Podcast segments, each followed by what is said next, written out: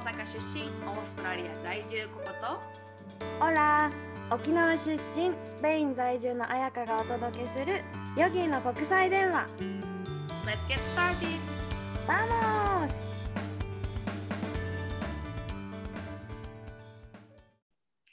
エピソード36回目。はい。今回は雑談会で今までのエピソード振り返りとあとプラスで引き寄せその後を話していきたいと思います。またかいってそう、もう引き寄せ引っ張るなって感じだけどさ、引き寄せ大好きなのよ、私たち。大好きなの私たち。本当もっと話したいの本当は。そう、だって今回はまたね、この引き寄せのエピソードを聞いてくれた方が、私も引き寄せたんですっていうエピソードをね、紹介してくれて、しかもうん。一個本当にキュンキュンするようなピンク色のエピソードだよね。うん気になるやん、やっぱり。みんなも聞きたいやん。ってことで、では行きましょう、今回も。Let's go! この間話した引き寄せの回がめちゃくちゃ反響があって、はい。で、私もインスタでちょっとみんなに引き寄せ経験ありますかって聞いたら、予想以上にたくさんの人がイエスを答えてくれて、で、そのうち2人がね、詳しくエピソードを紹介してくれて、ちょっと、へえ、面白いって思ったから紹介したいんだけど、はい、お願いします。じゃあまず一人目は、えっとね、そのままもう読むね。引き寄せといえば、私はニュージーランドに引き寄せられたよ。昔、30年前ぐらいに占いで南東に行くといいみたいなことを言われたのをずっと忘れてて、二人のポッドキャストを聞いて、ニュージーランドに引っ越してしばらくしてからそんなこと言われたなーっていうのを思い出しましたっていうメッセージが来てね、この方ね、大阪出身です。おー、大阪仲間。そうそうそう。でも本当にこの人自然が大好きで、なんだろう。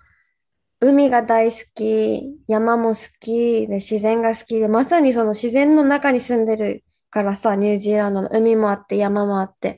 あ、だから本当来るべくしてきたところなんだろうなってすごい感じたし、プラス私その方のお家でお世話になってたんだけど、一時ね、うないと。そしたら、沖縄にちょっとつながりがある方で、うん。私が沖縄出身ってなって、えーみたいな、そこでも、わーってなって、私もさ、その方となんか、あ、会うべくして会ったんだろうなって思ったから、これも引き寄せなんだろうなって思った。間違いない。そういうなんかちっちゃな共通点とかってさ、ああ、会うべきして合ってるんやなって思わせるようなことであるよね。だってさ、なんか私たちの出会い、私が勝手に思ったあれやけど、ヨガ留学でオーストラリアのバイロンベイでっていう街でさ、3人出会ったけど、その時も私沖縄出身の子と仲良くなりたいと思ってたよね、前々から。うんで、あやって沖縄出身やん。すごい。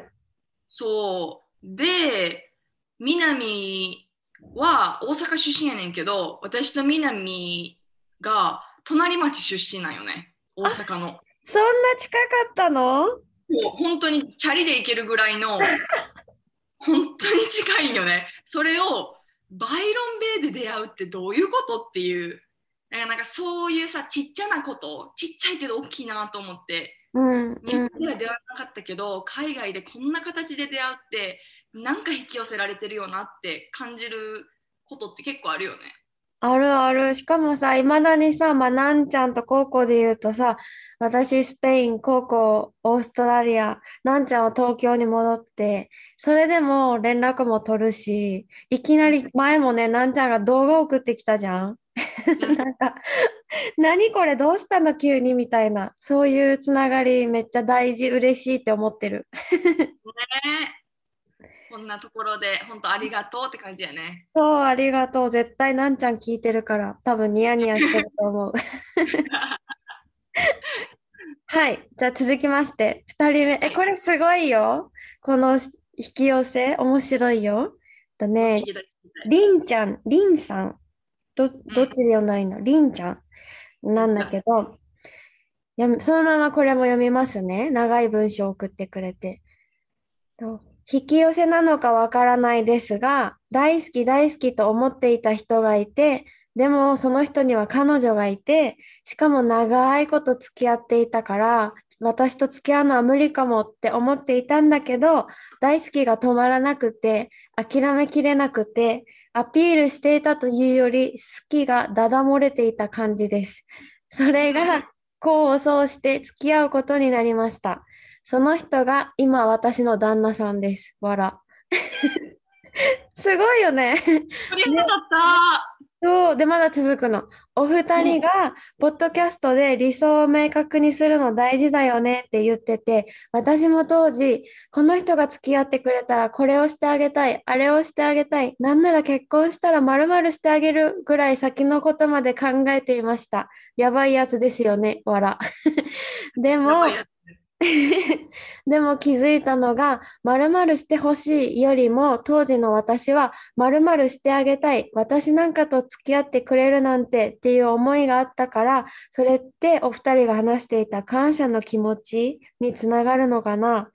それが今はすっかり忘れてしまって、〇〇してくれない、あれしてよ、またこれしてくれてないに変わっちゃったなって、ポッドキャストを聞いて気づきました。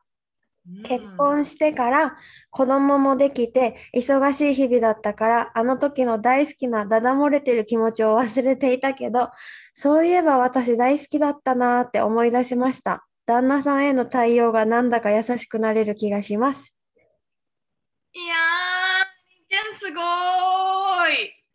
読みながらさニヤニヤしちゃうよねこれ ニヤニヤして、ずっとニヤニヤしてた。そう結婚まで行ったんや。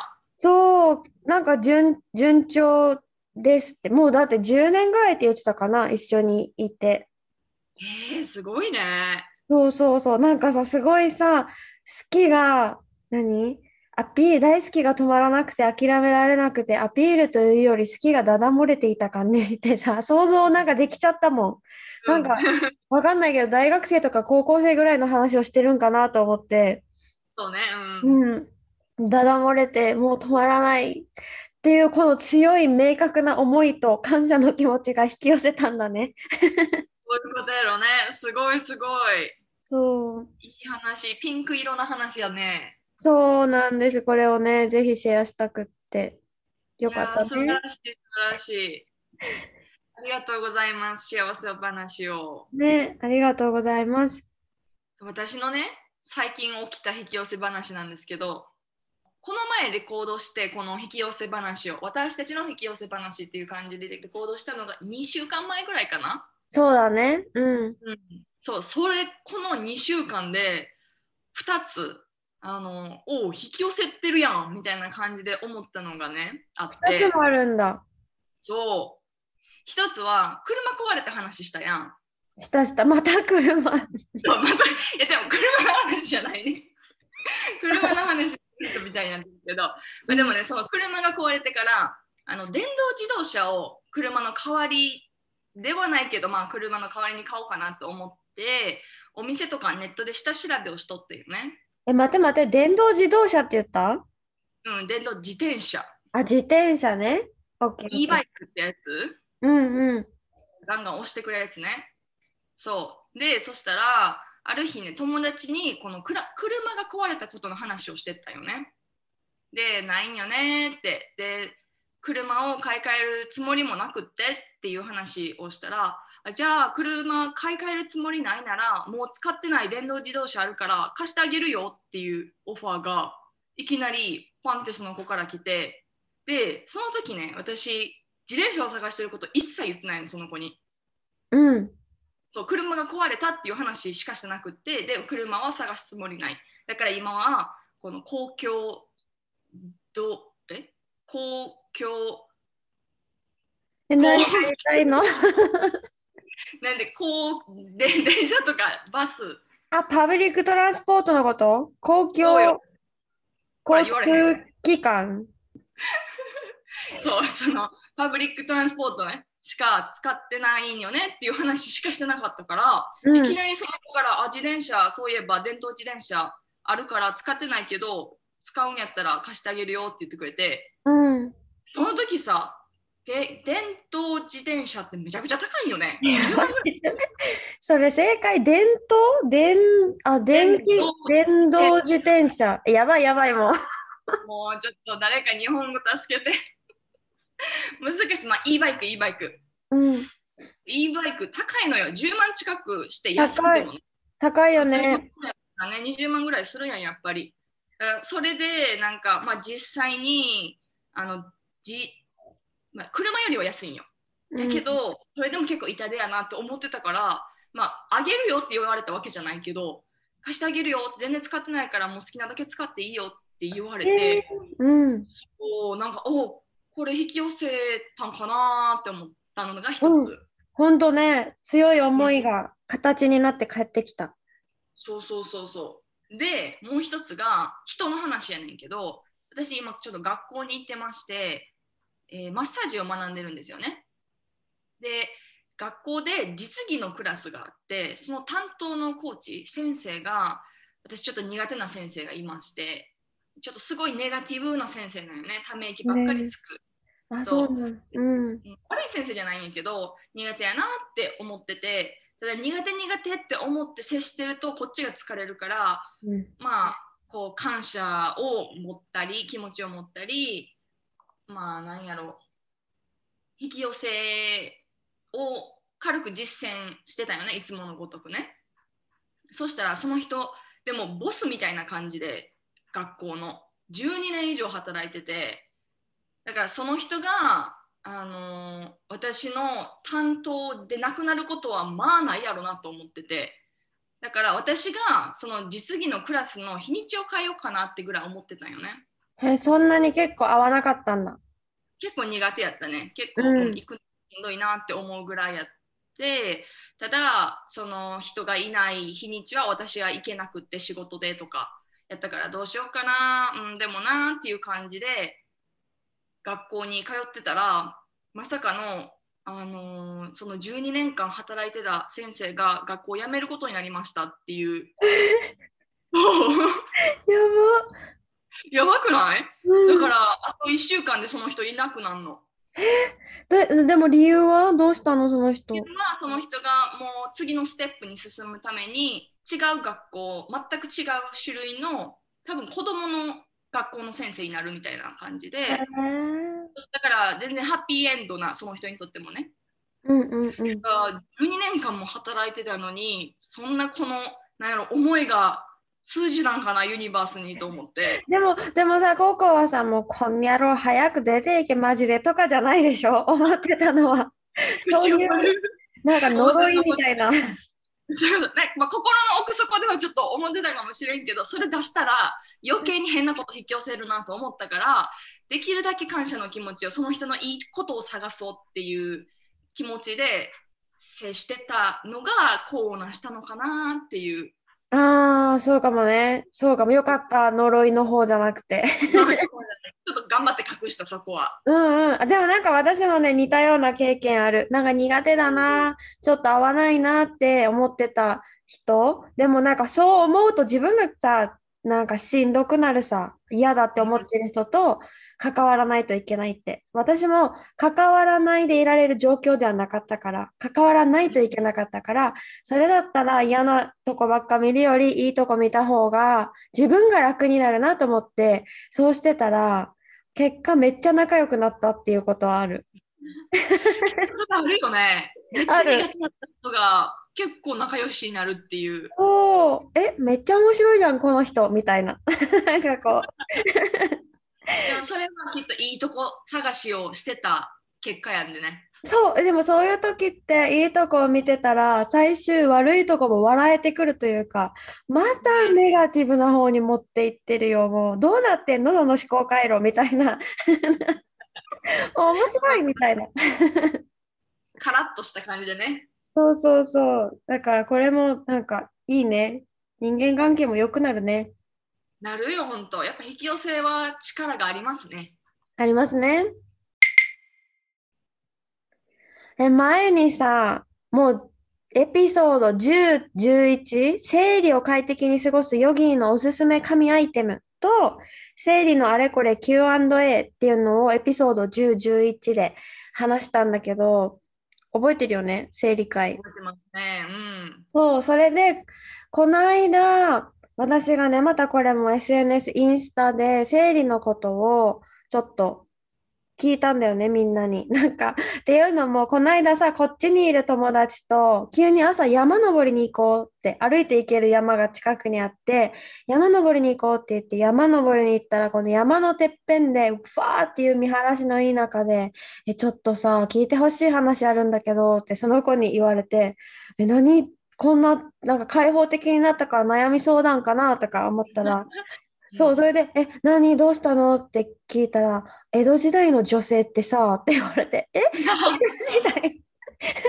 悩み相談かと思ったら、江戸時代の話何？って聞いたら、なんか江戸時代の女性って、現代の女性よりインナーマッスルめっちゃ強いんだってって言われて、そんな、そう、そんな深刻な話って聞いたら、いやいや、深刻よって言ってて、なんかこう、そう、どうしたの？って言ったら、やっぱさ、インナーマッスルが強いから、この当時の人たちは、生理用品、ちゃんとしたね、今みたいなナプキンとかタンポンとかなくても、割とちゃんと過ごせてたと。快適かは知らんけど、ちゃんと過ごせてた理由は、このインナーマッスル、膣筋を使って、この経血をトイレと一緒に、おしっこするとき一緒に出してたって、普通にできてたらしいよって聞いて、え、すごってなってさ、私も。うんで、そうらしいよってシェアしたわけね。これもみんなに教えたいと思って。そうらしいよって言ったら、で、まず結構何経血コントロールって知ってますか？って聞いたら、知らない人がやっぱりほとんどで、でもその中で知ってるっていう人がいて、メッセージを送っメッセージを送ってくれたのが、え、っていうか私、江戸時代女性と同じことしてるわ、みたいな人が、無意識にだよ、すごくない？なんか普通に、なんか訓練したとかじゃなくって、しかも2人もいたの、おメッセージをくれた人が。すごいやん。すごいでしょ？え、もうあなたの体は江戸ですよって言ってさ、どういうだ え、すごいってなって、え、何、そういうさ、こう訓練とかもなしでって聞いたら、え、うん、なんか普通にもう始まった時から結構そうしてたみたいな。もやばい、その人の膣筋めっちゃ発達してるやん。うさ、爆笑したんだけど、すごくない？膣筋江戸並み。いや、やばい、そうそう、それで、その、その友達にね、そのことをまた話したわけ。いや、こうやって元からできる人もいたんだってって、こう話したら、そしたらその子も、え、でもね、私も布ナプキンに変えて、い1ヶ月、2ヶ月ぐらいでできるようになったよって言ったから、え？へ へそれもびっくり。でも、それさ、私言ったよね。私が布ナプキンに変えてからできるようになった。でも私は時間かかったけどね。そう、だから言ってたさね、ココはなんか結構時間かかるよ。やっぱすぐ変えてすぐできるもんじゃないよって言ってたけど、その子は私布に変えて1、2ヶ月でできるようになったって言ったから、やばいやん。何サイクルでできるようになったってことやろい。や、すごいよね。めっちゃすごいと思って、これはもう布に変えない手はないでしょうって思ったっていう話ほ。んまやわ。みんなちょっとやってみてさ、大体どれぐらいで変わるか検証したいね。で、本当に、てかさ、え私的にこれすごい爆笑話だったんだけど、全然ココ笑わないね。いや、爆笑ではないやろ。嘘。それよりもちょっとあなたの体、江戸ですよがすごい頭に。これは爆笑やねんけど。えだってあの爆笑じゃない原因は、あのね、これ本当にこ結構シリアスにみんなに勧めたいの、私は。熱意があるのよ。そうだよね。でも言ってたよね。その、何？変えてか、すごく生理痛も軽くなったしって言ってたもんね。そうよ。うんだから本当にね、あのーあれですよ。普通のナプキンはダメなんです。それだけはもう言える。みんな変えよう。何かしらに変えようっていう。うん、なるほどね。そう。で、膣筋ちょっと発達させていこうって感じで。お願いします。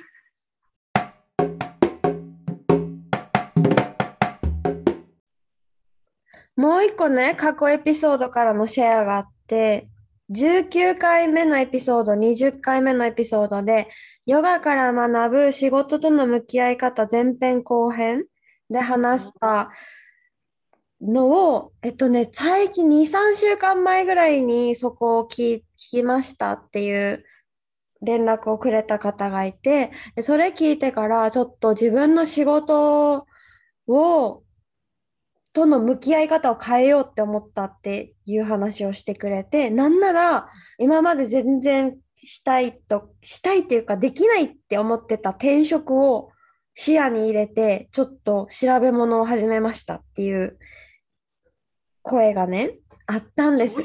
そうで私さ、え、仕事との向き合い方どんな話したっけ？みたいな。あ覚えてないわ、正直。そんな話したんやなって今思った。そう、どんな話したっけ？って思ったら、でも話した、前編で話したのが、こう仕事で時間に余裕がないのは、何にゆとりがないのかっていう、実は時間じゃないんじゃない？心じゃない？みたいなゆとりがないのって。あっていう話を前編でしたり、あとは瞑想とかヨガの習慣は取り入れるといいよみたいな話をね、前編でしたんだけど、後編では、えっとね、あ、自己ジャッジからの解放っていう話、ワークバランスを取るために、ココがね、仕事を辞めた人の話をしてくれて、あとは、続けながらもバランスを取る工夫をしてる人。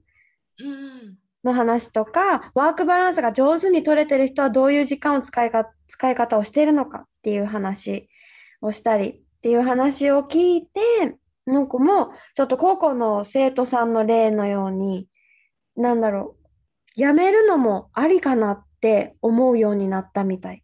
今までもう一切頭に考えたこと、出てきたことすらなかったんだって。なんか、やめたいはあったけど、らやめられるわけがない生活があるのにとか、今のこのコロナの状態で私が仕事が見つけられるわけがないみたいな思いだったのが、あ、そんなことないのかなって思うようになったって言ってた。もうすごいやん。素晴らしい。やっぱ心の、てか頭にさ、ゆとりがある程度できると、こう視野も広がって、オプションができるのはいいよね。そう、あ、そうそうでね、この子もポッド、私たちのポッドキャスト聞くようになって、全然、ね、ヨガはしてたけど、瞑想は正直苦手で、あんまり興味がない分野だったんだけど、しょっちゅう私たちがさ、瞑想の話とかするさね。それで、あ、じゃあちょっとやってみようかなって、もうほんと見よう見まねで YouTube 聞きながらとかだけど、始めたら、こうやっぱり少しゆとりというか、ごちゃごちゃしてる自分に気づいたとか、うん。そうそう、そしたらやっぱりゆとりが、ゆとりを作ろう、どうしたら作れるかな。一番私をごちゃごちゃさせてる原因は何だ。仕事だ。みたいな感じで、こううん。紐付けられていって、え、これって、このヘルス、メンタルだけじゃなくて体にもね、良くないんじゃないか。とかって考えるようになったって言ってて、うん。めっちゃすごいやん。そう。気、づきすごい増えたんやね。そうそう、気づきがね、増えたみたいっていうね、シェアを。3週間前ぐらいかな、にこのエピソードを聞いたって言ってた。おー、ほんと。ちょっとみんな、何回目やったっけその回。19、20かなお仕事の話ですね。ちょっと私も聞き直そうんうん。自分の、今の自分でまた響くかもね。う。ね。